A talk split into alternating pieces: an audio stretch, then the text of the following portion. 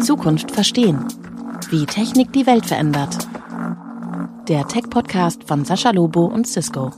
Das Thema heute, wie mit dem Cyberwar ein neuer Kriegsschauplatz entsteht. Guten Tag und herzlich willkommen zu Zukunft verstehen, wie Technik die Welt verändert, dem Technologie-Podcast von mir, Sascha Lobo und Cisco, einem der führenden Technologieunternehmen der Welt. Und um vielleicht mal da eine Größenordnung herzustellen, es ist tatsächlich so, dass 80 Prozent des Internet-Traffics weltweit früher oder später durch ein Cisco-Gerät oder eine Cisco-Infrastruktur laufen. Und die heutige Folge ist nicht nur eine, wo wir zwei Gäste haben und brauchen, und zwar die ungefähr bestvorstellbare, sondern auch eine, wo wir ein extrem aktuelles und sehr tiefgreifendes Thema besprechen. Es geht nämlich darum, was man landläufig so Cyberwar nennt. Zum Beispiel, wenn man in großen Medien arbeitet oder irgendwie, wenn man sich in der Kantine unterhält. Und da natürlich speziell, was im Moment zwischen Russland und der Ukraine und ziemlich vielen anderen Staaten noch dazu abgehen könnte. Und die Gäste, von denen ich eben schon gesprochen habe, sind einerseits Linus Neumann vom Chaos Computer Club, äh, bekannt äh, natürlich, weil er bei Markus Lanz regelmäßig zu genau diesem Thema, zu genau diesem Themenfeld ähm, Stellung nimmt. Einer der Interneterklärer in Deutschland, jedenfalls was die Technologieseite angeht. Und der zweite Gast ist Holger Unterbring, ähm, der als Security-Forscher hier von Cisco slash Talos ähm, auch dieses Feld mit bearbeitet, nämlich Sicherheit rund um die digitale Vernetzung. Hallo, lieber Linus, hallo, lieber Holger. Moin. Hallo. Wir haben äh, im Prinzip das große Schlagwort Cyberwar was gerade so rumwabert, schon seit einiger Zeit. Und ich würde einfach kopfüber reinspringen mit einer Startfragestellung an euch beide. Nämlich ähm, A, gibt es diesen Cyberwar und B, wenn ja, was ist das Besondere am gegenwärtigen Cyberwar zwischen Russland und der Ukraine, Linus? Also ich würde, wenn wir den Begriff jetzt verwenden, einmal gerne voranstellen, dass ich den insgesamt etwas unglücklich finde, weil äh, die Schrecken des Krieges sind mit diesen ähm, Auseinandersetzungen nicht zu vergleichen. Also äh, deswegen scheue ich mich ein bisschen vor dem Begriff, ähm, zu sagen, es gibt da, gäbe da einen Krieg oder es wäre kriegsartig, aber sagen wir mal, es gibt auf jeden Fall mh, hm, Angriffe, sowohl von staatlichen Akteuren als auch von, sagen wir mal, kriminellen oder privatwirtschaftlichen Akteuren. Und das ist ein, eine angehende Auseinandersetzung, vielleicht teilweise mit politischen Zielen, viel aber auch einfach mit kriminellen Zielen. Ähm, ob man das jetzt, oder ich denke, da werden wir ja heute in dieser Stunde auch drüber sprechen, ob das das ist, was wir fürchten oder etwas anderes, da würde ich, glaube ich, ein ganz, ein ganz klares Vorzeichen setzen. Hm, wenn man von militärischen Taktiken ausgeht und, und den Zerstörungen und so, dann glaube ich, äh, drängt sich einem auch durch diesen Begriff Cyberwar ein falsches Verständnis davon auf, was wir hier haben und was wir hier zu befürchten haben und was vielleicht eher nicht. Ja, ein falsches Verständnis drängt sich auf. Das kennen wir im Internet in allen Facetten sehr bunt immer wieder. Ja, also auch irgendwo zwischen Marketing, medial verwendeten Begriffen irgendwie, dass so, äh, sagen wir mal, die Experten nicht immer durchdringen mit den korrekten Definitionen und die Verwendung in der Öffentlichkeit auch nicht immer zu 100 Prozent dem entspricht, was da draußen so los ist. Das kennen wir schon. Äh, wäre aber Cyberkonflikt hier vielleicht ein besseres Wording oder ähm, würdest du sagen, nein, das ist noch was anderes? Naja, ich würde das jetzt mal ganz aus der, auf einer Metaebene sehen. Die, die Menschheit geht hin und hängt alles an Computer und macht, schafft sich da Abhängigkeiten. Ja, in jedem wirtschaftlichen Bereich und auch in jedem privaten. Und dann natürlich auch im Bereich der kritischen Infrastrukturen, über die ja dann viel diskutiert wird. Computer haben äh, Fehler, diese Systeme sind komplex und angreifbar und natürlich gibt es Menschengruppen, die aus unterschiedlichsten Gründen dieses Thema auch angreifen. Ähm, und das ist etwas, was die ganze Zeit stattfindet. Wenn ich jetzt auf meine Arbeit schaue, hat sich eigentlich wenig geändert in diesem Bereich. ist jetzt nicht so, als wären vorher nicht alle Systeme angegriffen worden. Und wenn jetzt ähm, plötzlich so ein Alarm geschlagen wird und gesagt wird, oh mein Gott, jetzt ist aber hier äh, Cyber-Alarm rot, jetzt müsste alle noch mehr Angst haben als ohnehin schon, ist ja auch niemandem geholfen. Also die ähm, die Obliegenheit oder die, die Sorgfaltspflicht, seine Systeme sicher zu halten und auch, ähm, sagen wir mal, wiederherstellbar zu halten, dass eben eine Katastrophe gemindert werden kann, wenn alles ausfällt, die haben wir ja schon die ganze Zeit. Und deswegen ähm, würde ich mir gewissermaßen ähm, eher darüber Gedanken machen, wie viel Cyber im Sinne von Schäden in der Wirtschaft wir uns jeden Tag hier ganz nonchalant in den Nachrichten erzählen lassen, ohne mal ges gesamtgesellschaftlich zu erkennen, Leute, vielleicht sollten wir hier etwas tun. Also meine These ist eigentlich, es ist, es ist schon viel schlimmer, als wir denken. Und das, was wir fürchten, ist das Falsche, weil alle Angst haben vor Angriffen auf kritischen Infrastrukturen, während ich die eher in der, in der ja, Wirtschaft sehe. Aber Holger, du willst ja bestimmt auch was zu sagen. Ja, da, ich würde dir auch gerne die, die Startfragestellung mal äh, zukommen lassen. Was ist das Besondere am gegenwärtigen Cyberwar äh, zwischen Russland und Ukraine? Und gibt es diesen Cyberwar so, wie wir uns das vorstellen überhaupt? Ja, so prinzipiell würde ich auch erstmal äh, dem Linus recht geben. Also diese Begrifflichkeit Cyberwar ist natürlich ein gewisser Platzhalter, den die meisten Leute einordnen können als äh, Angriffe gegen IT-Infrastruktur. Ähm, Im professionellen Bereich wäre ich da ein bisschen vorsichtiger, weil es da eben auch völkerrechtlich äh, gewisse Definitionen von Krieg oder eben nicht Krieg gibt. Und äh, da müssen eben bestimmte Gegebenheiten sein. Und äh, wenn man von Krieg spricht, dann gibt es eben unter Umständen auch Gegenmaßnahmen etc. Äh, deswegen würde ich in den meisten Fällen, die ich bisher gesehen habe, wenn nicht allen, eher von äh, Cyber, Cybersabotage sprechen. Ja. Ähm, die, äh, diese Cybersabotage kann natürlich unterstützend in einem konventionellen Krieg sein und die wird natürlich auch gerade in der Ukraine unterstützend eingesetzt. Ähm, aber ähnlich wie der Linus das auch gerade schon angedeutet hat, ähm, wenn ich einen kinetischen Schlag äh, ausführe und eine Bombe auf einen Datacenter schmeiße, äh, dann ist das äh, häufig äh, hundertmal einfacher, als ähm, wenn ich eine komplexe äh, Cybersabotage da vorbereite und äh, versuche, über die IT-Systeme, über Viren, äh, Trojaner oder ähnliches in diese Systeme reinzukommen, gerade im militärischen Bereich. Ja. Ähm, wenn wir uns zum Beispiel Stuxnet oder ähnliches angucken, dann hat das äh, Millionen von Dollar gekostet, Jahre an Vorbereitung. Ähm, mehrere Geheimdienste müssen zusammenarbeiten und ähm, müssen sich koordinieren. Das ist also ein Riesenaufwand. Ja, und das im Prinzip, um äh, einen Satz Zentrifugen zu sabotieren.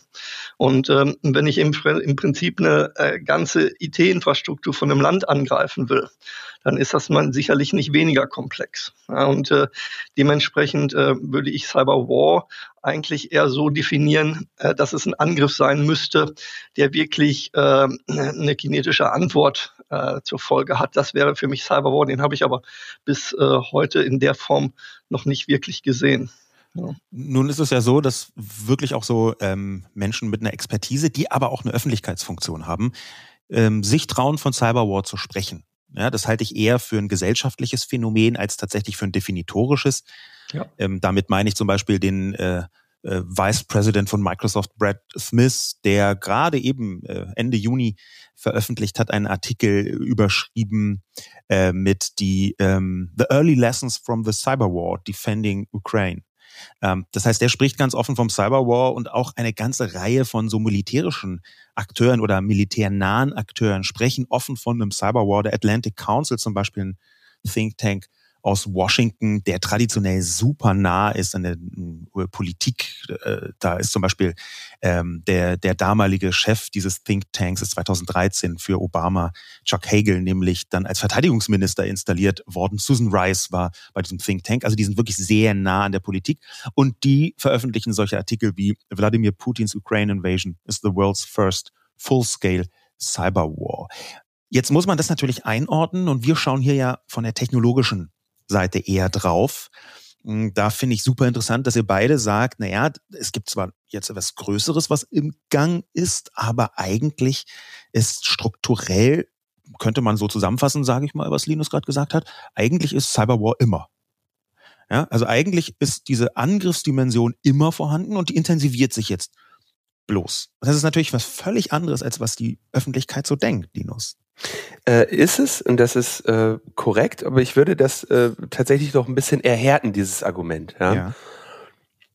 Wenn wir, also unstrittig ist, seit Jahren gibt es Angriffe von unbekannten Hackern, die man im Zweifelsfall in der Kriminalität sieht, also sagen wir mal privatwirtschaftliche äh, Akteure, die äh, da in diesem Bereich äh, Schäden anrichten und Geldsummen verlangen. Primär diese ganzen Ransomware-Angriffe. Es ist unbestritten, dass das seit ungefähr sieben Jahren der Welt ein, ein großer Dorn im Auge ist. Bis hin zu dem Punkt, dass Biden ungefähr vor einem Jahr, ich glaube, das war irgendwann im Juli äh, 20 21 genau das gesagt hat, was Holger gerade sagt. Wir werden, wenn das hier mit diesem Cyber nicht auf, aufhört, behalten wir uns das Recht vor, mit konventionellen Waffen einen Gegenschlag zu machen. Faszinierende Ankündigung, weil. Da steckt ja ein Rattenschwanz von Annahmen, Vermutungen, Strategien dahinter. Erstens das, die müssten ja erstmal richtig attribuieren, woher der Angriff kommt. Und zweitens ähm, ist das ja ein, also eine wahnsinnige, ein wahnsinniger Ausdruck an Hilflosigkeit wenn die USA, ja, die Heimat von Google, Facebook, Apple, NSA und allem, ja, im Prinzip, wenn eine, wenn es eine, äh, einen Hegemon im Internet gibt, dann die USA. Und wenn die das nicht hinkriegen und sagen, scheiße, wir drohen einfach mal lieber mit unseren Waffen, damit das endlich aufhört, dann sieht man natürlich, diese, die Situation ist unbestritten katastrophal im Bereich der IT-Sicherheit. So. Wenn man jetzt aber von einem Krieg spricht, was unterscheidet jetzt Krieg von Kriminalität und was unterscheidet Krieg von ähm, Terrorismus, dann ist es, dass es staatliche Akteure sind. Ja, dass staatliche Akteure, die im Rahmen einer, eines Krieges Dinge stören. Ja, jetzt ist die Frage, was greifen die denn an? Wenn sie das tun, also gehen wir davon aus, es gäbe sie oder es gibt sie, ähm, was machen die? Was, was macht für ein Militär Sinn im, im Cyberbereich äh, zu veranstalten? Und da kann man sehr schön sehen, was eben in der äh, bei dem Angriff Russlands auf die Ukraine los war.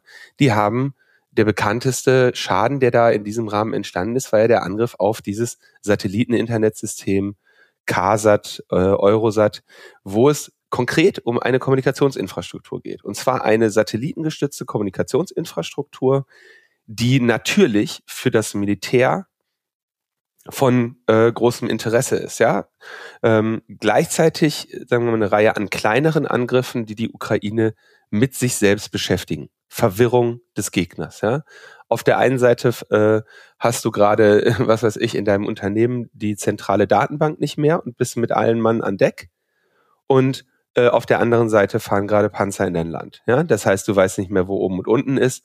Im Land wird oder im, im Angriffsziel wird allgemeine Verwirrung ähm, gestiftet und die Invasion, der Angriff begleitet. Am Ende ist aber das Primärziel eben dieser Angriff, das Land einzunehmen und die Stadt in Schutt und Asche zu, zu legen. Und da wäre, würde ich jetzt vorsichtig argumentieren, damit wäre Russland im Zweifelsfall fast genauso erfolgreich gewesen, ohne äh, das Ganze mit Hacking-Angriffen zu flankieren. Ja, ich glaube, dass da auch einige Fehler in dem Bereich äh, gemacht wurden äh, auf russischer Seite, die zum Teil vielleicht sogar kriegsentscheidend sein oder werden können. Ähm, es ist, äh, wie gesagt, äh, IT-Infrastruktur angegriffen worden. Ähm, es ist auch einiges runtergenommen, einiges war erfolgreich, einiges war nicht erfolgreich. Man muss auch äh, bedenken, dass die Ukraine relativ gut vorbereitet war auf diese IT-Angriffe. Äh, dadurch, dass äh, dieser ganze Konflikt eben schon eine ganze Zeit läuft und äh, die äh, Ukraine eigentlich seit Jahren als äh, Testbett für Cyberangriffe gesehen wird ja, in der Infosec. Da tobt also im Prinzip, wenn wir jetzt diesen Begriff benutzen wollen, dieser Cyberwar schon länger. Ja. Ähm, mir geht es eigentlich da auch nicht um diese Begrifflichkeit, ob man das jetzt Cyberwar nennt oder, oder anders. Ich glaube, Cyberwar wird eben viel auch von, von öffentlichen Stellen benutzt, weil er einfach äh, verstanden wird äh, von jedem. Ja, das ja. ist inzwischen so präsent, dieser Begriff in den Medien, ähm, dass man da jetzt sich nicht irgendwie über irgendwelche Definitionen unterhalten muss. Das Entscheidende ist, dass es eben Angriffe gegen die IT-Infrastruktur gibt. Äh, das äh, inkludiert inzwischen eben auch äh, kritische Infrastruktur.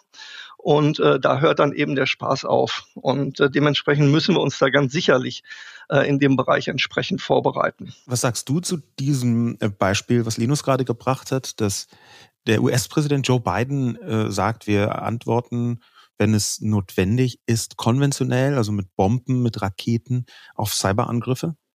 Ja, äh, äh die USA haben es quasi angekündigt, die Israelis haben es schon gemacht. Ja. Ähm, äh, da gibt es ja diesen Angriff gegen äh, die palästinensischen Hacker quasi, äh, wo ein Raketenangriff gefahren worden ist. Und ähm, ich denke, das ist eben diese Gefahr, äh, dass ähm, äh, das aus der äh, virtuellen Welt eben in die physische Welt getragen wird, wenn die Angriffe und die Schäden, die eben entstehen, schwerwiegend genug sind. Ja, dass die Staaten sagen, okay, das definiere ich jetzt eben als wirklichen Angriff gegen mich und nicht mehr als Sabotage oder Einzelaktion oder ähnliches. Und da gibt es ja im, im Hacking-Kontext, im Cyberkriminalitätskontext, in diesen ganzen Sphären einen Begriff, der mit der meist diskutierte ist, Attribution nämlich, will sagen, äh, aus Laien, Laiensicht könnte man das definieren als, wer hat hier eigentlich angegriffen? Ja, also wer wurde angegriffen, ist meistens viel leichter zu sagen, wenn man selbst ist vor allem. Aber wer ist dahinter? Wer steht dahinter? Ähm, und da kann man sich leicht, wenn man das kombiniert, die Attribution, es ist eine, Kunst für sich. Es gibt Leute, die sagen, es ist gar nicht möglich. Es gibt Leute, die sagen, es ist ein bisschen möglich. Es gibt Leute, die sagen, äh, wir haben Wahrscheinlichkeiten. Also da gibt es eine große, große Diskussion. Sehr interessengeleitet übrigens auch diese Diskussion.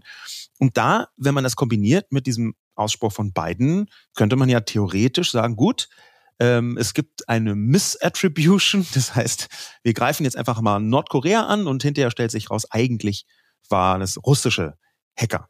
Ja? Da ist ja wirklich eine gigantische Problematik dahinter in dieser Attribution. Ja, das ist so. Ja, da bin ich völlig bei dir. Eine False Flag Operation, äh, die zu einem kinetischen Angriff führt, äh, wäre so der Super-GAU. Ja? Ähm, aber ähm, äh, das ist eben allen auch bewusst und deswegen ist äh, zumindest die seriösen Firmen äh, sind dementsprechend sehr, sehr äh, vorsichtig, was Attribution angeht. Und wie du eben schon gesagt hast, äh, ich glaube, Attribution nur auf äh, technischen äh, Artefakten beruhend ähm, ist extrem schwierig, ja, weil diese technischen Artefakte wie zum Beispiel bestimmten Code oder ähnlichen, ähnliche Geschichten, die wiederverwendet werden. Ähm, das ist halt, ähm, ja, das, äh, pointet in eine bestimmte Richtung. Ähm, aber sich nur auf diese technische äh, Evidence zu verlassen, ist, glaube ich, äh, relativ gefährlich in dem Bereich. Ich glaube, da müssen dann äh, zusätzliche ähm, äh, Nachforschungen äh, erfolgen im, im, geheimdienstlichen Bereich, äh, unter Umständen in, Insider zu knacken und ähnliche Geschichten, ja, bevor man wirklich äh, sagen kann, das war wirklich Staat XYZ und äh, dann wirklich entsprechend äh, ja, darauf reagieren kann. Linus, welche Elemente so ganz konkret, auch so ein bisschen vielleicht äh, erklärt für Menschen, die da nicht jeden Tag mit ihrer Stirn in Servern drin stecken, welche Elemente deuten denn darauf hin, dass es irgendjemand sein könnte, der da gerade versucht hat zu hacken, anzugreifen? Was ist das, wo man beim, arbeitet mit bei der Attribution? Also bei der Attribution im Prinzip schafft man sich da so eine Art äh, Zirkelschlüsse in den meisten Fällen. Ja, also was, was du üblicherweise in Veröffentlichungen findest, wenn jetzt eine Gruppe von Forscherinnen einen bestimmten Angriff oder eine bestimmte Schadsoftware einer bestimmten Gruppe zuordnet, dann ist das häufig so etwas, dass sie sagen, wir haben hier folgende Besonderheiten gefunden, die auch von dieser anderen Gruppe einmal berichtet wurden, die diesen Angriff wiederum der und der Gruppe zugewiesen hat. Das heißt, mhm. auch das, das Wissen nachdem man sagt, ach, wenn es das und das ist, dann war es die Gruppe, das ist äh, auch öffentlich zugänglich. Und insofern kannst du all das auch wieder fälschen. Ähm, also nehmen wir mal an, was weiß ich, in deinem Code werden äh, bestimmte Variablennamen verwendet, die äh, russischer Herkunft sind. Oder du hast Kommentare da drin auf Russisch. Ja, das sind ja auch alles jeweils ähm, Hinweise, die wiederum fälschbar sind, wenn es denn jemand ähm, vorhaben sollte. Ähm, insofern kannst du, am Ende hast du technische Artefakte, du hast einen, sagen wir mal, halbwegs öffentliches, kanonisches Wissen, wem welches Artefakt zugeordnet wird, welche Indizienketten man dann dann so hat und das Beste, was so eine Forschungsgruppe dann eben hinbekommt, ist zu sagen, alles deutet hier in diese eine Richtung und es ist überzufällig und äh, insofern gehen wir davon aus, dass hier nicht all diese Indizien, die wir gefunden haben, gefälscht sind im, im Interesse einer dritten Person. Das ist der eine Aspekt. Der äh, andere ist aber natürlich, dass diejenigen, die den Angriff gemacht haben, das naturgemäß immer leugnen werden. Das heißt, du kannst auch, du kannst ganz sicher davon ausgehen. Also Stuxnet, es, es, waren all, es war allen klar, dass es Israel und die USA waren. Aber es hat äh, Jahre gedauert, bis irgendein General sich mal verplappert hatte und das auch offiziell anerkannt hat. Ja? Ähm, ebenso wird, äh, wenn wir jetzt mal bei Russland bleiben, äh, Wladimir Putin gibt es ein wunderschönes ähm, Interview mit ihm, wo er auch so sagt, ja, äh, keine Ahnung, was die irgendwelche äh, patriotischen äh, russischen Hacker machen. Die sind ja so ein bisschen wie Künstler, die stehen morgens auf und wenn es ihnen gut geht, meinen sie ein Bild. Und so könnte ich mir das bei den Hackern vorstell auch vorstellen. Wir selber machen sowas aus staatlicher Ebene nicht. Das heißt, selbst dann hast du immer noch den, den, das Ausweichen zu sagen, ja, ja, das mag zwar sein, dass ihr, dass es aus Russland kam und so, das, da, da, da werden wir jetzt auch mit der vollen Härte des Gesetzes gegen vorgehen. Aber dass du Beweise findest, wer genau das war, äh, das sind dann ähm, am Ende Spionageergebnisse, die wir in solchen Fällen sehen. Ich denke, das hat die NSA, also die US-Geheimdienste in Zusammenarbeit mit den Polizeibehörden zum Beispiel bei nordkoreanischen ähm, Hacking-Gruppen getan, dass sie am Ende gesagt haben, diese Person ist es. Wir wissen, wo die arbeitet. Da geht die morgens rein und kommt da abends wieder raus. Und das ist ja genau das, was Holger gerade sagte, dass es dann mit auf ganz anderen Wegen erlangter Intelligence verbunden ist. Und dann sagen sie einfach nur, es ist so und legen nicht offen, wie sie ähm, diesen Beweis geführt haben. Insofern, das Risiko ist auf jeden Fall da, dass es da jetzt, sag ich mal, einen, äh, einen falschen Gegenschlag geben würde. Aber was ich ehrlich gesagt viel wichtiger finde, ist, wenn wir doch davor Angst haben, wenn wir sagen, okay, Deutschland, Ukraine, Litauen, wir haben jetzt Angst, dass wir gehackt werden. Warum konzentrieren wir uns dann nicht auf den Schutz davor? Warum diskutieren wir Gegenschläge? Warum reden wir von Krieg? Nichts ist einfacher abzuwenden als ein dauerhafter äh, Schaden durch einen Cyberangriff, weil du kannst dich heute dagegen vorbereiten. Du kannst jetzt sagen, okay, was ist, wenn diese Anlage ausfällt? Haben wir ein Notfallkonzept? Haben wir wieder Anlaufkonzept? Können wir diese IT wieder starten? Wie gehen wir damit um? Du kannst all das vorbereiten. Ja, für einen Raketenangriff kannst du das nicht. Und deswegen finde ich das sehr schwierig und das ist auch das, was mich an diesem Begriff, an dieser Begrifflichkeit Cyberwar und der Militarisierung dieser Sache so stört. Militär kennt immer nur zurückschlagen, bis einer nicht mehr kann. Und das ist etwas, was wir in diesem Bereich, was ich für die wirklich katastrophal falsche Strategie halte. Weil wenn selbst die USA im Glashaus sitzen und sagen, ey, wenn ihr uns hier Steine reinwerft, ne, dann, dann schießen wir mit Raketen zurück, ähm, dann sollte das einen stutzig machen, dass man nämlich weiß, diesen Krieg können wir nicht gewinnen, wenn wir uns auf ihn einlassen. Also lasst uns besser darauf konzentrieren, dass er bei uns nicht allzu große Schaden, Schäden bringt.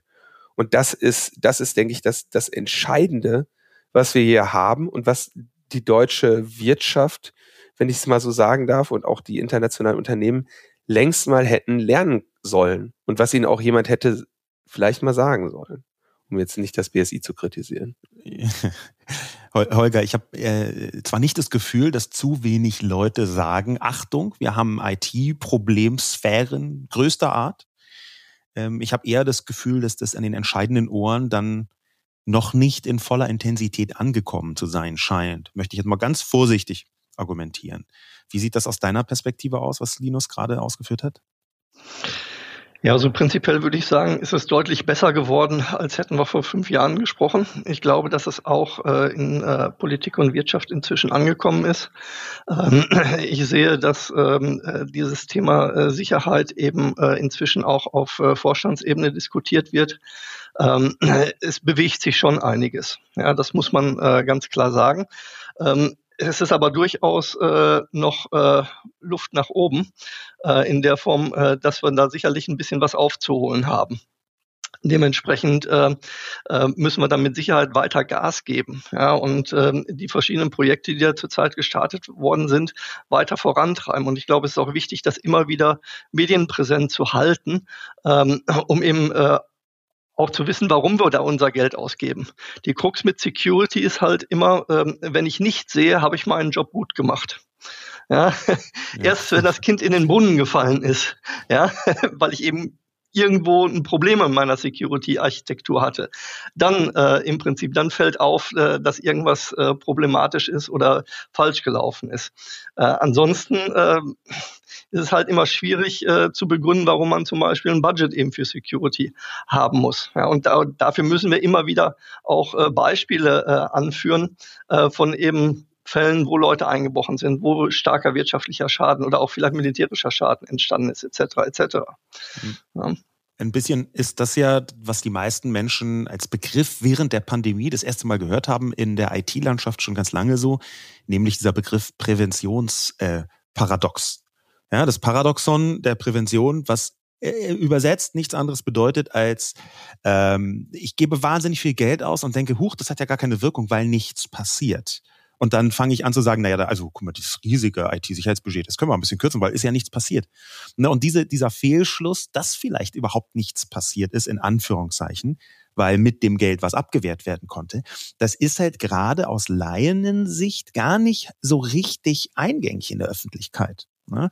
Und wir leben inzwischen, muss man sagen, schon seit einigen Jahren in einer Zeit, wo ganz konkret nachweisbar ist, dass ich durch Softwareangriffe auch ganz dingliche Schäden verursachen kann. Meines Wissens das allererste Mal äh, sogar weltweit. Ähm, wenn man von Stuxnet jetzt mal etwas absieht, das wir gleich auch nochmal intensiver besprechen können, aber ähm, das erste Mal weltweit, wo durch einen Softwareangriff ein nicht reparabler Hardware-Schaden entstanden ist, war laut BSI-Bericht 2014, also BSI, die äh, Bundesbehörde, die für Informationssicherheit zuständig ist und das auch total super macht, loben wir die ruhig mal an dieser Stelle, vielleicht ein bisschen zäh und schwerfällig in manchen Dimensionen, aber können wir auch mal äh, zwischendurch loben. Die haben 2014, wie gesagt, ähm, veröffentlicht, dass ein Hochofen angegriffen worden ist. Und beim Hochofen geht es halt mit Temperaturen zu, die, wenn sie nicht ganz genau reguliert werden, tatsächlich Hardware-Schäden verursachen können. Das ist geschehen. Wir haben also seit 2014 auch den Nachweis mit einer Software-Attacke kann ich zum Beispiel in der Industrie, aber wahrscheinlich auch in vielen anderen Bereichen Hardware-Schäden verursachen. Vielleicht nicht ganz so krass wie mit einer konventionellen Bombe, aber da lassen wir uns ein bisschen überraschen. Das ist also die Situation, von der wir im Moment sprechen. Ja, da hast du völlig recht. Äh, man kann äh, durchaus Hardware-Schäden verursachen über Softwareangriffe und äh, ich glaube, das äh, wird in der Zukunft auch noch zunehmen. Äh, wir sehen zum Beispiel, dass ähm, einige Gruppen äh, aktiv in Firmware-Angriffe reinschauen. Das heißt, das ist so der unterste Software-Layer, der sehr eng mit der Hardware verbunden ist. Und ähm, wenn man den im Prinzip angreift, dann kann man unter Umständen das machen, was man bei einem Telefon Bricken nennen würde, äh, dass das Telefon quasi auch äh, nicht mehr äh, über ein Update oder sonst irgendwas äh, zu retten ist, ja, sondern es ist dann einfach nur ein Brick, quasi wie ein äh, Stein da liegt und nichts mehr macht. Also vielleicht nochmal ähm, die Erklärung, Firmware ist äh, die, äh, der, die Basissoftware, die zum Beispiel auf einem äh, Router läuft, damit der überhaupt funktioniert. Ja, das ist quasi die Gerätesoftware. Das ist übrigens genau das, was hier bei dem CASAT-Angriff nach meinen Kenntnissen passiert ist. Kannst du den nochmal erläutern, den CASAT-Angriff? Also wenn ich, wenn mir das richtig erklärt wurde, ähm, sind da quasi Software-Updates auf die Modems gespielt worden, ähm, so dass du dann auch kaputte äh, Modems hattest. Also der Satellit wurde nicht angegriffen, auch nicht die Bodenstation, die das Internet bereitstellt, sondern die Modems wurden kaputt gemacht, die äh, sich dann mit diesem Satelliten verbinden. So habe ich das zumindest von einem von einer betroffenen Organisation erklärt bekommen, die sich damit auseinandersetzen musste, notgedrungenermaßen. Und dann war genau diese Situation, dass eben ein manuelles Update äh, wieder eingespielt werden musste oder das Ding spezifisch geflasht werden musste, damit es äh, wieder funktioniert. Also genau das, was äh, Holger da gerade sagte, ähm, hat eben zu, zu diesem Ausfall geführt. Ja, und was vielleicht auch ganz interessant ist, äh, im, im, in dieser Begrifflichkeit Cyberwar wieder, ähm, dass es eben äh, heutzutage wieder Freibeuter gibt. Ja, wir nennen die jetzt mal so. Ähm, äh, hatten wir eben schon angesprochen, der Linus hatte das auch schon erwähnt, die in so einer Grauzone arbeiten, die irgendwo mit staatlichen Stellen kooperieren, aber eigentlich in erster Linie ein kriminelles, äh, finanzielles Interesse haben. Äh, aber eben zum Beispiel in Russland in Ruhe gelassen werden, solange sie eben in diesem administrativen Bereich äh, nicht tätig werden, sondern eben nur den Westen angreifen. Ja, und äh, das sind aber zum Teil auch Gruppen, die technologisch äh, sehr gut sind. Ja. ja. Und äh, diese Firmware-Angriffe, ähm, die sind eben schon sehr komplex, aber wir haben eben inzwischen ein Level erreicht, wo selbst diese Gruppen, ähm, die eigentlich auf das schnelle Geld aus sind, äh, in diese durchaus komplexen Angriffe reinschauen und gucken, ob sie die monetarisieren können. Ja, und ja. dementsprechend wird da in der Zukunft wahrscheinlich auch äh, noch ein bisschen was auf uns zukommen. Das sind dann so Digitalsöldner, ne? Den Kasat-Angriff ähm, würde ich nochmal ganz kurz erläutern wollen. Das war vielleicht das, was vom Cyberwar ganz am Anfang des äh, russischen Überfalls auf die Ukraine am deutlichsten auch in den Medien zu lesen war, wo die meisten Leute gedacht haben, oh, hier äh, passiert irgendwas. Ähm, da ist es nämlich ein äh, Satellitenkommunikationsnetzwerk angegriffen worden über das von Linus eben schon erwähnte Modem-Prinzip, ähm, das dazu geführt hat, dass auch in Deutschland Windräder nicht mehr gesteuert werden konnten, weil die äh, zufälligerweise, so eine reine Dienstleisterfrage würde ich sagen, ähm, das gleiche Satellitennetzwerk benutzt haben wie das ukrainische Militär. Und ja, und weil es wahrscheinlich in, in, Deutschland einfach kein ordentliches Internet gibt, ja, deswegen waren ja. die dazu gezwungen. Also das sollte man ja auch nicht außen vor lassen. Ja, die, die, das Infrastrukturthema ist ein wiederkehrendes und interessantes. Ähm, dieses, dieser Punkt digitale Söldner, ja, das, das ist ein Begriff, den man kann man durch, durchaus kritisch sehen. Äh, wir haben aber das Phänomen, ähm, und das macht die Attribution noch mal schwieriger, dass wir eine Reihe von Gruppen haben, die, ähm, so wie Putin, dieses Zitat kam eben schon, gesagt hat, mehr oder weniger auf eigene Rechnung arbeiten und trotzdem aber manchmal eng verbunden sind mit staatlichen Akteuren. Die bekannteste ist da wahrscheinlich die Sophacy äh, Group, die so unter Namen wie so Fancy Bear ist vielleicht der häufigste öffentliche Name, ähm, die angeblich aber eigentlich eine Geheimdienstgruppe sein soll, ein Hackerkollektiv, dem russischen Militärdienst GRU nahestehend. Ja, da kann man gar nicht so genau sagen, sind das jetzt wirklich so Hacker freiberuflich an Geheimdienst angedockt, die jetzt mit Cybercreek machen auf eigene Rechnung? Oder das ist sehr, sehr schwierig zu sagen. Ja, und das ist auch Absicht, dass es so schwierig zu sagen ist. Ja, ich denke, ähm, also in, in diesem Fall bei Fancy Bear kann man schon von der Art der Angriffe und der, äh, der äh, Ziele, die sie damit offensichtlich verfolgt haben, schon relativ klar davon ausgehen, dass die äh, auf Spionage aus sind. Mhm. Ähm, in diesen kriminellen Gruppen, ähm, nehmen wir jetzt mal Conti oder derartige äh, Gruppen, also Ransomware-Gangs, die auf ganz klar monetäre, äh, äh, monetäre Ziele aus sind ähm, und nicht auf Spionage. Ähm, da kann man ja einfach mal sehen, da muss es gar nicht so eine große Nähe geben. Also jeder, jedes, jeder Staat, insbesondere wenn sie stärkere Sanktionen haben, internationaler Art, äh, haben natürlich auch eine Nähe zu der organisierten Kriminalität ihres Landes. Sei es der Export von äh, Rauschmitteln, ähm, sei es äh, Cyberwar, sei es äh, was weiß ich Waffenhandel oder sonstiges, ja, sehen wir überall. Nordkorea, sehr großer Akteur in diesem Hacking-Bereich, ja, mit der Lazarus-Gruppe sogar einen, glaube den, den größten und irrsten äh, Bankraub den die begangen haben. Ja, ganz klassischer Bankraub, wahnsinnig äh, spannende Geschichte, die hier den ähm, Rahmen sprengen würde. Das ist natürlich ein Druck, aber der auf Nordkorea entstanden ist, weil die auf keinem, kaum einem Weg irgendwie an Devisen kommen. Ja, die sind ja von Welthandel vollständig abgeschlossen, müssen aber natürlich vieles, was sie gerne hätten, in US-Dollar zahlen. Also expandiert dieser Staat in diesem Bereich. Bei den russischen Ransomware-Gruppen, da erklärt sich das Thema aber ganz einfach damit, dass Russland sagt, pass auf, wir liefern sowieso nirgendwo hin aus, aber wenn ihr Scheiße in unserem Land baut, dann kommt ihr bei uns in den Knast. Und da will ja auch keiner von denen hin. Das heißt, häufig muss ein Staat gar nicht so viel tun, um die entsprechende äh, Kriminalität als Nebenprodukt seiner, äh, seiner Politik einfach zu haben.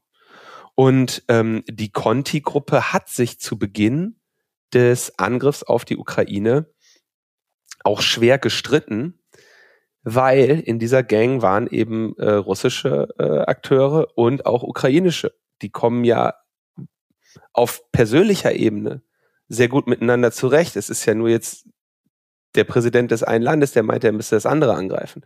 Insofern haben die da auch zusammengearbeitet. Bei, ähm, äh, bei Emotet war es ähnlich. Verhaftungen in der Ukraine oder äh, und Verhaftungen in, in Russland oder nur in der Ukraine natürlich. In Russland gab es keine. Aber äh, das heißt, die arbeiten da zusammen, auch äh, international, sind also nicht unbedingt politisch. Was wir aber haben, ist eine Industrie in diesem Bereich, insbesondere was die Spionage angeht. Denken wir doch mal an die NSO-Gruppe, äh, die den Staatstrojaner Pegasus produziert. Ja, das ist ein, eine Spionage-Schadsoftware as a Service für spezifisch Mobiltelefone, iOS und Android, die sich damit rühmen, nur an Staaten zu verkaufen. Das heißt, die einzelnen Staaten kaufen ein Produkt von dieser Söldnergruppe oder eine Dienstleistung von dieser Söldnergruppe, die das in alle Welt verkauft und äh, alle Staaten äh, sind fröhlich mit dabei, sei es so etwas wie äh, Saudi-Arabien oder äh, auch Spanien, die diese Software gegen die Katalanen eingesetzt haben. Äh, die Liste der Länder, die diese Software nutzen, ist lang. Und da sind wir, was ich sehr wichtig finde und was wir nicht äh, unbeachtet lassen sollten, dann doch im Spionagebereich. Meine persönliche These ist, ich würde immer einen Zugriff eher für Spionage nutzen als für Sabotage, weil Sabotage verbrennt den und hat einen limitierten Effekt. Spionageangriffe auf meinen Gegner oder meine Opfer oder mein, meine Feinde mit, von denen habe ich sehr viel mehr, sehr viel länger st strategischen Vorteil. Das, denke ich, ist das staatliche Handeln eher. Holger, du hast vorhin davon gesprochen, dass ähm, die russische Seite auch am Anfang Fehler gemacht hat, wie vielleicht sogar kriegsentscheidend sind. Ja. Nun ist dieser Cyber War, nennen wir ihn einfach jetzt behilfsweise mal so, weil er in der Öffentlichkeit auch so äh, tituliert wird, dieser Cyber War zwischen Russland und der Ukraine, ähm, der ist ja ganz anders verlaufen, als sich Russland das gedacht hat. Und gerade in diesem Spionagekontext ähm, muss man feststellen, da äh, läuft relativ viel im Hintergrund. Das wissen wir von großen Unternehmen, jetzt nicht zuletzt auch äh, Cisco, die ähm, mitarbeiten in diesen Sicherheitssphären. Ja, da haben sich viele dazu bekannt, ähm, dass sie sagen, ja, wir versuchen hier die Systeme in der Ukraine zu schützen. Das ist eine Schutzfunktion. Aber genau in diesem Spionagekontext ähm, finden ja Angriffe jeden Tag statt, rund um die Uhr von allen äh, Seiten. Und dort wird sehr offensiv versucht, sich einen Informationsvorteil zu erkämpfen. Nennen wir es ruhig erkämpfen, weil da die Spionage, das, das richtige Wissen natürlich absolut entscheidend sein kann für den dinglichen Kampf. Ja, das ist äh, völlig korrekt. Ähm, was mich ein bisschen überrascht hat äh, in dem Konflikt ist, dass sie teilweise äh, schon offensichtliche Ziele angegriffen haben, ja, wie zum Beispiel äh, dieses äh, Government Data Center. das wurde sehr, sehr früh angegriffen. Ähm, was sie aber komplett ausgelassen haben, äh, war quasi das Mobilfunknetz. Ja, äh, da kam dann äh, später raus, dass ähm, sie das im Prinzip selber brauchen. Ja. Sie benutzen äh, nach bestem Wissen äh, äh, dieses ERA-Verschlüsselungsphone und äh, das braucht eben 4 oder 5G. Ähm, äh, und dementsprechend haben sie wahrscheinlich aus dem Grund ähm, äh, dieses Mobilnetz äh, intakt gelassen, hat aber letztendlich dazu geführt, ähm, äh, dass die Ukraine sich eben über Mobilfunknetze sehr gut äh, organisieren konnte. Ja? ähm, dass der Präsident eben auch sagen konnte, hier, äh, ich bin nicht, wie die russische Propaganda euch äh, glauben machen will, geflüchtet, sondern ich bin weiter hier in Kiew, ist durch die Kiew, durch die Straßen gelaufen, konnte sich selber filmen, konnte das verbreiten, der Widerstand konnte organisiert werden und so weiter. Ja, das heißt, ich glaube, da haben die eine Menge taktische Fehler gemacht. Ähm, äh, nichtsdestotrotz äh, sind natürlich diese Angriffe gefahren worden und äh, haben natürlich auch unterstützend gewirkt. Ja, äh, aber auch auf beiden Seiten. Wir haben ja in der Presse häufig äh, äh Mitteilungen gehabt in den, in, den, letzten Monaten, dass zum Beispiel das ukrainische Militär Funksprüche abgefangen hat. Ähm, wir haben ähm, äh, Dinge gelesen in den Medien, dass zum Beispiel der FSB versucht hat, nach Moskau zu telefonieren, äh, dieses Aerafon nicht funktioniert hat. Da mussten sie unverschlüsselt nach Hause telefonieren und die Sachen sind abgefangen worden. Ja, also ähm, auch auf deren Seite läuft vieles schief. Ja, das ja. muss, muss man ganz klar sagen. Wenn man da so nach Expertenmeinung mal ein bisschen in die Details reinschaut, ergibt sich eben auch Überraschendes. Es ist ja allgemein bekannt, dass ähm, die russische Führung gedacht hat, ähm, wir sind in drei Tagen in Kiew und dann äh, ist der Drops gelutscht. Ja, das ist ähm, relativ klar, dass hier die russische Führung offensichtlich auch auf Fehleinschätzung des eigenen Geheimdienstes reingefallen ist. Das gilt inzwischen unter ähm, KriegsexpertInnen so als ausgemachte Sache. Und das war eben auch genau der Grund für das, was du gerade skizziert hast, dass die russische Seite dachte, das ist so schnell, da brauchen wir jetzt gar nicht eine flankierende große Offensive, weil wir machen doch nicht die Infrastruktur kaputt, die wir in vier Tagen selber benutzen können. Ja? Und deswegen hat man die Mobilfunksituation einfach hm, komplett am Leben gelassen. Zusätzlich hat dann auch noch der russische Digitalfunk offenbar nicht oder nicht so gut funktioniert. Äh, und das wiederum führt dazu, dass jetzt in diesem Cyberwar, wo natürlich auch mit Öffentlichkeit gekämpft wird, Spionage und Öffentlichkeit, Abhören und Öffentlichkeit, ein, die, die ukrainische Seite vor allem relativ offensiv damit arbeitet, zum Beispiel mit Telefonaten, Handytelefonaten, die sie aufgezeichnet haben von russischen Soldaten. Ich denke, hier muss man nicht unbedingt gendern, denn es ist die allermeisten davon waren tatsächlich Männer, die nach Hause telefoniert haben, paar sogar an ihre Frauen äh, gerichtet. Und das ist in schöner Regelmäßigkeit, sind davon Aufzeichnungen verwendet worden, um in der Ukraine und eigentlich weltweit äh, so ein bisschen den Informationskrieg zu gewinnen. Denn der ist ja parallel. Diese Spionagetätigkeiten, das muss man sich immer vergegenwärtigen. Die hören nicht auf beim Überwachen, beim Informationen rausfinden, sondern die gehen in einem anständigen Cyberwar in Anführungszeichen, damit das jetzt nicht zu zynisch klingt, in einem richtigen Full-Scale Cyberwar gehört natürlich auch dazu, die Überwachung zu benutzen, um in der Öffentlichkeit gewissermaßen Cyberwar PR zu machen. Franziska Giffey kann ein Lied davon singen. Ja, das, das ist jetzt, glaube ich, ein bisschen auf einer anderen, auf einer anderen Ebene. Ähm, aber tatsächlich ist nicht zu unterschätzen, dass die öffentliche Meinung ein ganz wichtiges, in Anführungszeichen, Schlachtfeld darstellt, die mit diesem Cyberwar-Kontext sehr eng verknüpft ist, Holger. Ja, definitiv. Und ähm, wir sehen ja die ganzen Trollfabriken auch ähm, äh, aus äh, Russland, die ganz massiv versuchen, äh, auch hier in den westlichen Ländern eben Stimmung zu machen. Ja. Ähm, und das ist sicherlich auch ein Punkt, äh, an dem wir arbeiten müssen. Und die großen Tech-Companies versuchen ja auch ähm, mit neuen Technologien da reinzugehen und äh, zu gucken, äh, was sind äh, falsche Informationen, das rauszufiltern und so weiter. Ähm, ich glaube, das ist auch so ein Thema, das darf man nicht unterschätzen, auch wenn das von, von vielen technischen Leuten ähm, äh, ja so ein bisschen auf die leichte Schulter genommen wird, weil es halt hier nicht der super fortgeschrittene Angriff ist, sondern einfach nur ein Facebook-Post. Aber auch der kann äh, ganz schön Schaden unter Umständen anrichten. Das, das sehen wir ja bei diversen Wahlen und Co. Also mir fehlt bei dieser, äh, bei diesen Betrachtungen sehr häufig einfach mal die, die wirkliche Betrachtung der strategischen Komponente. Ähm, Russland oder Wladimir Putin ag agiert in einem Land, das einer sehr starken, in dem er eine sehr starke Informationskontrolle hat. Ja, der kann sehr genau entscheiden, wer da was bekommt, an welche Informationen und welche nicht. Und äh, kontrolliert im Prinzip ja alle Medien, ähm, sorgt dafür, dass die Propaganda im eigenen Land ausreichend gut funktioniert.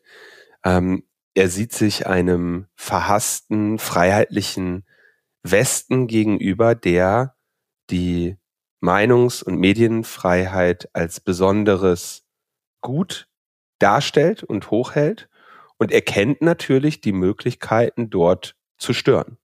Er kennt die Möglichkeiten, oppositionelle Gruppen zu unterstützen und allgemeinen Unfrieden in der Demokratie unter Ausnutzung ihrer Schwächen ähm, ja, herbeizuführen. Das heißt, der äh, agiert hier auf eine Weise, die ich strategisch sehr klar nachvollziehbar finde. ähm, dass man, dass man so agieren würde. Vor allem, wenn man weiß, da werden die im Zweifelsfall nichts gegen machen können, ohne ihre eigenen äh, Ideale zu verraten. Du redest hier von Ausnutzung der Debatte, Meinungsfreiheit. Aushöhlung der, genau, diesen ganzen Bereich, äh, eine Vergiftung des Diskurses würde ich es eigentlich nennen, ja. ähm, uns daran zu hindern, ähm, und da muss ich immer wieder dran denken, in diese uralte Folge elektrischer Reporter mit dir und äh, Mario Sixtus, wo ja, wo es um Trolle ging, ne, die das Gespräch, die den Diskurs einfach auch nach unten ziehen. Ja, ähm, inzwischen so weit, dass die Diskursparteien so weit auseinandergerissen sind, dass sie gar nicht mehr miteinander reden können, weil sie überhaupt gar keine, kein Verständnis einer gemeinsamen Realität mehr haben. In so Themenbereichen wie äh, der Corona-Pandemie, äh, in Themenbereichen wie die Russlandpolitik. Viele äh, Querdenker haben ja jetzt innerhalb kürzester Zeit äh, umgeschult auf ähm, Russlandversteherinnen, ähm, so dass wir hier die Notwendigkeit, also das, was die Demokratie ja braucht, die gemeinsame, also zumindest ein grobes Verständnis einer, einer Realität, über die man sich unterhält, zu der man unterschiedlicher Ansicht sein kann, das funktioniert in dem Moment nicht mehr, wo beide Parteien oder, oder unterschiedliche Parteien sich einfach nur noch hassen und sich auch über die, über überhaupt den Zustand der Realität nicht mehr einig sind. Ja, und das siehe erkennt, Covid. siehe ja. Covid, siehe äh, die Kulturkämpfe in den USA, siehe Diskussionen um den Brexit, ja, also die, die Überschüttung des öffentlichen Diskurses mit, mit Unterkomplexität äh, und, und falschen Wahrheiten, um am Ende dahin zu führen, dass es Gruppen gibt, die überhaupt einfach gar nicht mehr miteinander in einen informierten Austausch treten können. Ähm, ich weiß nicht, ob alle diese Phänomene von Russland ausgelöst wurden. Aber immer wenn es so etwas gibt, äh, dauert es nicht lange, bis es Hinweise dahin gibt, dass äh, Russland äh, zumindest stark daran interessiert ist, dass diese Konflikte ausgebaut werden. Ja, hier an der Stelle passt vielleicht gut ein Zitat von einer ehemals hochbeliebten Bundeskanzlerin der Bundesrepublik Deutschland, ähm, die äh, gesagt hat, sie wusste schon ganz lang, dass Wladimir Putin die EU zerstören möchte. Und einer dieser Weg, einer dieser Wege, die, den er äh, gegangen ist, dafür ist tatsächlich die Unterstützung ähm, von ganz verschiedenen, auch teilweise sehr verwirrten Kräften in der EU. Und es war auch politisch völlig irrelevant, ob die da ähm, auf einer Ebene sein würden mit Russland oder nicht, mit Putin oder nicht, ähm, einfach Verwirrung stiften. Ja, das ist so im Playbook der autoritären, diktatorischen russischen Führung schon sehr lange, ähm, dass äh, was immer in demokratischen Staaten Verwirrung stiftet, in der EU speziell, aber auch in den Vereinigten Staaten, einen Vorteil für Russland ergeben kann. Die Schwächung der anderen als eigene Stärkung. Das würde ein bisschen für diese These sprechen, dass Cyberwar eigentlich immer ist, wenn man dieses propagandistische Herangehen als Teil eines Cyberwar betrachten würde. Ähm, ich würde übrigens äh, Linus fast entgegnen, da werden nicht die Schwächen der Demokratie ausgenutzt, sondern die Stärken der Demokratie. Ja, so kann man es äh, eigentlich betrachten. Ich glaube, Wladimir Putin würde es die Schwächen bezeichnen, aber ja. natürlich, es sind, es sind ja. Die, die, die, die Stärken und auch die, äh, ja, unverhandelbaren Werte. Ja lass uns vielleicht einfach mal von den Werten wieder das zurückführen mit, dem ba mit der Basis dieser Werte und auch der propagandistischen äh, Situation in den Technologiebereich. Also genau in diesen Bereich, wo das, was wir jetzt erstmal so Cyberwar genannt haben, was so diskutiert wird, äh, ganz konkret ähm, Russland und Ukraine betrifft. Ja, also wir, wir haben gerade über die Spionage geredet, über die Sabotage, über Manipulation, dann eben auch der Öffentlichkeit. Und jetzt lass uns mal ähm, auf der Zielgeraden dieses Podcasts versuchen, so ein bisschen die Gegenmaßnahmen und die Sicherheit zu skizzieren. Denn was man sagen muss, ist, so wie der Ukraine eine Reihe von Staaten helfen mit ähm, Waffen, mit Geld, mit Waffen vor allem, Infrastrukturen, Informationsinfrastrukturen teilweise, so gibt es auch eine Vielzahl, speziell auch von Unternehmen, also eine äh, richtige Phalanx internationaler Digitalunternehmen, dass das Who is Who der großen Digitalkonzerne tatsächlich, ähm, äh, da die versuchen der Ukraine auf ganz viele verschiedene Art und Weisen zu helfen gegen Russland. Und das, das würde ich gerne noch mal ein bisschen präziser beleuchten, weil das ist ziemlich spannend und das ist so ein bisschen auch, ähm, glaube ich, von diesen Diskussionssträngen, die wir hier gerade zusammen, zusammengebracht haben, von diesen Diskussionssträngen her die Auflösung. Wir arbeiten gerade in Echtzeit auf einer Art Schlachtfeld, wo die Tugenden der Cybersicherheit sich bewähren müssen, weltweit. Ja? Da, da würde ich gerne noch mal reingucken. Was, wie, wie sieht das ganz konkret aus, Holger? Ja, äh, ich kann da vielleicht ein bisschen was zu sagen, was, was wir als äh, äh Cisco machen. Ähm, wie du schon sagst, wir versuchen die Ukraine eben zu unterstützen in der Form, dass wir äh, zum Beispiel äh, verschiedene Sicherheitssoftwaren äh, bei denen ausrollen, dass wir verschiedene Monitoring Points haben äh, in äh, deren Netzwerken, die wir quasi aktiv selber überwachen. Ja, das heißt, wir über wir helfen äh, der Ukraine quasi und den ukrainischen Administratoren Logs auszuwerten. Wir ähm, versuchen über Metadaten und über Telemetrie Äh, Angriffe im Ansatz zu erkennen und äh, die Leute entsprechend vorzuwarnen. Äh, wir supporten die Leute, was Instant Response angeht. Das heißt, sollten Angriffe passiert sein, die einzudämmen und entsprechend abzuwehren. Ähm, ich kann natürlich jetzt nicht im Einzelnen, im Detail genau sagen, ähm, was wir da machen, weil äh, das interessiert die Russen natürlich auch ja, und letztendlich. Putin hört unseren Podcast, das weiß ich aus zuverlässiger Quelle. Wahrscheinlich. Ja. Und äh, so machen das andere eben äh, zum Teil auch. Ja. Ähm, aber wir versuchen eben ganz klar in diesem Cyberbereich ähm, dann eine Chancengleichheit zu schaffen. Ja, und das auch nicht erst äh, seit dem Ukraine-Krieg, sondern äh, wir sind da schon seit mehreren Jahren sehr aktiv in der Ukraine, weil die Ukraine eben ähm, seit Jahren letztendlich äh, äh, ja, Spielplatz äh, des, äh, wenn wir den Begriff eben wieder benutzen wollen, Cyberwar ähm, ist und ähm, wir haben äh, mit NotPetya und äh, was es da alles gab, äh, eine ganze Menge an Angriffen gesehen, die eben zum Teil auch ähm, Auswirkungen auf den Westen hatten, äh, wo wir quasi im Westen Collateral Damage, wie man so schön sagt, waren, äh, weil sich eben die Angriffe unter Umständen äh, über Partnernetze ausgebreitet haben und dann hier auch Schaden angerichtet hat. Ja. Ähnlich wie du das am Anfang gesagt hast ähm, mit den Windkraftwerken. Ja, da waren wir auch nicht primär Ziel, sondern das war eher Collateral Damage. Linus, du ähm, siehst auch, du betrachtest das ähm, äh, so ein bisschen aus einer gesellschaftlichen und Sicherheits-, IT-Sicherheitsperspektive. Du siehst auch, was da gerade in der Ukraine geschieht und wie viele, speziell auch Unternehmen, aber eben auch Staaten, versuchen, die ukrainische Infrastruktur zum Beispiel zu schützen. Ähm, Elon Musk ist mit seinem Starlink da vergleichsweise äh, aktiv, wobei man immer so ein mhm. bisschen den Verdacht haben muss, dass es auch sehr viel PR ist, was da mitspielt. Ähm, wie ist deine Beobachtung dieser äh, Zivilverteidigung auf digitaler Ebene der Ukraine? Ja, also ich ähm, würde da mal eine, eine leichte Metaperspektive wagen. Wir hatten ja schon darüber gesprochen, die Ukraine ist durchaus äh, gehärtet durch, durch ewige Angriffe 2015 wurde dort ein Teil des Energienetzes mal lahmgelegt. Das könnte man also auch auf einen, als einen klassischen Cyberangriff auf kritische Infrastruktur werten. Ähm, allerdings sollte man dazu auch sagen, das war ungefähr 0,015 Prozent des täglichen Verbrauchs, ungefähr eine Viertelmillion Betroffene für eins bis sechs Stunden, also vergleichsweise kleiner Stromausfall, der das Land jetzt nicht großartig beschäftigt hat. Aber die sind natürlich daran geschult, äh, so etwas ähm, abzuwehren und sich dagegen zu härten.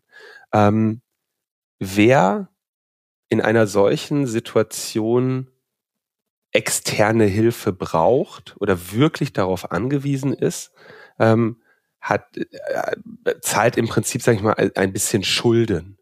Ähm, wenn ich, äh, wenn ich beruflich in solchen Bereichen bin, wo es also ein Angriff stattgefunden hat und wir dort die Incident Response machen, dann äh, ist es schon so, dass die Expertise über den Betrieb des Unternehmens, der Infrastruktur oder was auch immer, ja bei den Leuten selber liegt. Ja, ich kann da nicht reinkommen und sagen, alles klar, ich, ich kläre euch jetzt hier mal die Situation, weil die wissen, was da funktioniert. Die haben sich nur in der Regel diese Gedanken, die sie jetzt sich machen müssen, nicht vorher in Ruhe strukturiert gemacht und sind jetzt zu aufgeregt. Das kombiniert man dann mit der, ja, mit der Angreiferperspektive, ne? wie, was haben die Angreifer wahrscheinlich gemacht, was haben sie nicht gemacht, mit wem haben wir es hier zu tun, wie können wir, äh, welche Chancen haben wir, welche haben wir nicht. Das bringen dann eben die Incident Responder mit rein. Oder im Monitoring jetzt, dass man sagt, okay, wir versuchen hier besser präventiv vorzugehen.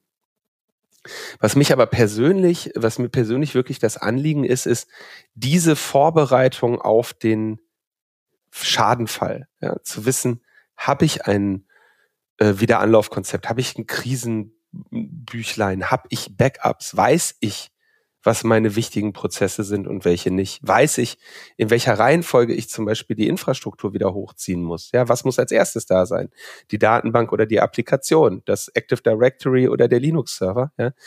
Derartige Gedanken sich vorher gemacht zu haben, äh, ist das, was jede äh, Organisation leisten kann und sollte, ganz ohne ähm, irgendwelche Cyber äh, ähm, ex externe Expertise sich dazu zu holen. Ähm, das denke ich ist eigentlich das Wichtigste. Und äh, wir dürfen nicht vergessen, dass IT-Security so einem Lifecycle unterliegt, wo am Anfang die Prävention steht, danach die Detektion ähm, und am Ende eben, nachdem alles schiefgegangen ist, die, die Wiederherstellung. Und was sich sehr gut verkauft als Produkt ist alles, wo Prävention dran steht. Ja, wir haben das Präventionsparadox, ja, haben wir. Wir haben es aber auch zu Lasten von Detektions- und Wiederherstellungskapazitäten, weil alle gerne hoffen, dass das Schlimmste nicht passieren wird. Wir haben ja so viel Geld ausgegeben, damit es nicht passiert. Aber unglaublich wenig dafür, dass wir noch Kapazitäten haben, wenn es passiert. Und da würde ich sehr klar darauf den Leuten empfehlen, sich heute darüber Gedanken zu machen, weil teilweise so ein Backup-Platte im Wert von 60 Euro äh, halt ein Unternehmen retten kann. Ja, äh, noch besser, wenn es zwei sind und eine immer offline ist. Und ähm, da würde ich eigentlich den Teil sehen, wo jetzt, um beim Militärischen zu bleiben, so eine Ertüchtigung für die, für die Gesellschaft sehr einfach möglich ist und allen ein bisschen mehr äh, Ruhe geben sollte, ähm, im Schadenfall eben auch für den gewappnet zu sein und nicht nur zu hoffen, dass es nicht passiert. Gleichzeitig klar gibt es äh, professionelle Hilfe, aber die ist natürlich auch limitiert. Und wenn das mal wirklich rund geht, dann kommen wir da mit den äh, Ressourcen, die es in den deutschen Unternehmen dafür gibt, sehr schnell an unsere Grenzen. Ähm, insofern denke ich nicht, dass sich diese dieser Schutz, die Wiederherstellung, die Krise, das Krisenmanagement dauerhaft als outsourcebares ähm, Konzept ähm, tragfähig bleiben wird. Zumindest nicht hundertprozentig. Also es wird in jedem Unternehmen, in jeder Organisation so ein Mindestmaß an Ressourcen und Vorbereitungen einfach geben müssen, damit die, der, der Feldwald- und Wiesenangriffe eben auch ohne externe Hilfe ähm, beseitigt werden können. Ich denke, das ist äh, der, ein wichtiger Schritt, der nach vorne notwendig ist. Holger, ist aus deiner Sicht dieser Cyberwar, diese Angriffsintensität, die zugenommen hat zwischen Russland und der Ukraine und anderen Akteuren, ist das eine Art Weckruf gewesen für die Unternehmens- und Institutionenlandschaft in Europa? Äh, ich würde definitiv sagen, ein Weckruf. Äh, der andere Weckruf äh, ist sicherlich das massive Verschlüsseln ähm, von businesskritischen Daten, wie wir sie eben über die verschiedenen kommerziellen Ransomware-Gruppen sehen.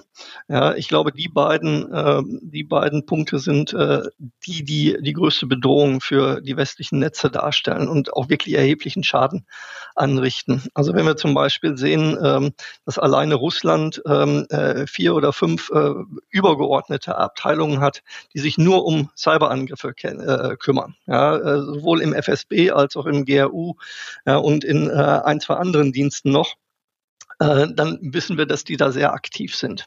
Dazu kommen äh, die vielen äh, Ransomware-Gruppen, die versuchen, den Westen anzugreifen.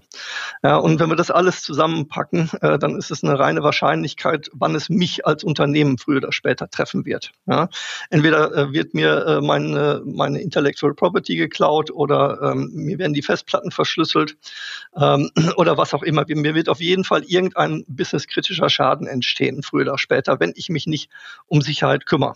Und äh, von daher bin ich äh, schon äh, beim Linus dabei, dass wir weiter Sicherheit äh, sowohl äh, was was die äh, was die Manpower angeht als auch äh, eben was die Prozesse angeht in den Firmen weiter aufbauen müssen. Ja. Ähm, ich glaube aber, ähm, dass es unrealistisch ist, äh, dass jede Anwaltskanzlei äh, jetzt einen dedizierten Security-Mann einstellen wird. Deswegen äh, glaube ich, ob wir das schön finden oder nicht, werden viele Firmen gerade im Mittelstand früher oder später in die Cloud gehen müssen, wenn sie äh, eine gewisse äh, einen gewissen Security-Level erreichen wollen wollen, weil sie das selber eben einfach gar nicht leisten können. Ja? Und ähm, ähm, von daher äh, kann, muss man sich dann unter Umständen äh, an solchen Stellen einfach auf einen äh, Dritten verlassen, der eben diese Cloud-Infrastruktur zentral anbietet und absichert. Ja. Ähm, ich glaube, diese Bewegung werden wir sehen. Ja. Ähm, und äh, die ist auch nicht verkehrt aus Sicherheitssicht. Linus, was ist dein Schlussplädoyer in diesem Kontext? Du hast eben schon so ein bisschen die Metaebene erklommen. Was ist denn jetzt ganz konkret zu lernen für die Zivilgesellschaft, vielleicht auch für Unternehmen aus dieser ganzen Cyberwar-Situation, über die wir jetzt diskutiert haben? Die einmalige und die besondere Gelegenheit, dass man sich auf den größten anzunehmenden Schadenfall im eigenen Unternehmen, in der eigenen Organisation vorbereiten kann. Dass man wenn man nun Angst hat, das beste Investment ist, für diesen Schadensfall vorbereitet zu sein. Das ist eine ungeheure Chance, die man in anderen Bereichen nicht hat. Wenn ich die Sorge habe, dass eine Rakete auf mein Haus geworfen wird, ist es ungleich teurer, sich dagegen, sich darauf vorzubereiten und diese Angst zu schmälern. Und ich denke, das ist die große Lehre, die wir als Gesellschaft als Wirtschaft, auch als Privatpersonen ziehen müssen, dass wir hier, wenn wir, und darüber scheinen wir uns ja alle einig zu sein, sagen, die Wahrscheinlichkeit, dass ein gewisses Ereignis eintritt, ist hoch oder höher und Anlass zur Sorge, dass wir hier durch Vorbereitung das, den Ruin äh, in ein Problem verwandeln können. Und wenn wir es sehr gut machen, das Problem sogar zum Normalfall erklären, zur Routine. Das wäre halt eine sehr reife äh, IT-Infrastruktur, die quasi routiniert auf den Angriff reagiert, alle Bücher hat und das so, so erledigt wie jeden Tag. Und die reifsten Organisationen, die wir kennen, die schaffen das ja auch so. Also wenn wir jetzt ein großes US-Unternehmen wie Google oder Facebook nehmen, da hagelt ja die ganze Zeit Angriffe hageln da drauf. Ja, die sind ja äh, in der Lage, damit umzugehen. Und diese Reife werden wir früher oder später erlangen als Gesellschaft. Auf dem Weg dahin werden einige uns noch als, äh, sag ich mal, die werden es noch auf die harte Tour lernen, bis das Wissen in der, in der Breite der Gesellschaft äh, angelangt ist. Und da, wie gesagt, wir werden auch weiter irgendwelche äh, Spezialisten ähm, brauchen in diesem Bereich. Aber der wirkliche Unterschied zwischen Ruin und einfachem Problem, der wird in der Vorbereitung gemacht. Holger, dein äh, Schlussplädoyer in diesem Kontext äh, von Cyberwar? Ja, wie gesagt, also ich äh, denke, dass wir weiter aktiv sein müssen. Ja, äh, ich glaube, dass Teile der Infrastruktur in die Cloud verlegt werden müssen. Äh, das, äh, da werden wir nicht äh, drum rumkommen. Und ähm, äh, ich äh, glaube, wir müssen das, äh, wie der Linus auch schon sagt, sehr, sehr ernst nehmen. Äh, sonst werden wir sehr hohen Schaden erleiden, sowohl im, im persönlichen Bereich als auch im Business-Bereich. Ich glaube, Security ist inzwischen eins der Top-Themen geworden auf Vorstandslevel. Und äh, das hat seinen Grund. Und wenn wir da nicht aktiv werden, äh, dann werden wir das relativ teuer bezahlen. Es gibt einen Ausspruch vom globalen Security-Chef von Cisco, G2 Patel, nämlich Warfare starts with cyber before it goes to air, water and land. Will sagen, die Kriegsführung startet heute einfach mit dem Cyberwar beziehungsweise mit den Angriffen im Netzkontext, bevor die äh, Luft-, Wasser- und Landstreitkräfte loslegen. Ähm, und wenn man das ganz ernst nimmt, das, was ihr gesagt habt, was äh, Patel gesagt hat, ähm, die Diskussion, die wir hier gerade geführt haben, dann kann man eigentlich einen sehr, sehr alten Spruch ein bisschen updaten und er funktioniert noch ganz genauso wie damals zu römischen Zeiten. Der Spruch heißt natürlich äh, si vis pacem para. Wenn du Frieden möchtest, bereite dich für den Krieg vor. Und wir würden den hier als Schlussakkord einfach umcybern und sagen si vis pacem para cyber Bellum. Wenn du Frieden willst, bereite dich für den Cyberkrieg vor, denn Cyberkrieg ist eigentlich immer. Lieber Linus, äh, lieber Holger, vielen Dank für diese super spannende Diskussion, die vielen verschiedenen Facetten gesellschaftlich, äh, militärisch auch, natürlich vom Cyberwar her aus gesehen, von der technologischen Ebene, die ihr hier mit reingebracht habt. Ähm, vielen Dank auch da draußen ans Publikum fürs Zuhören und bis zum nächsten Mal.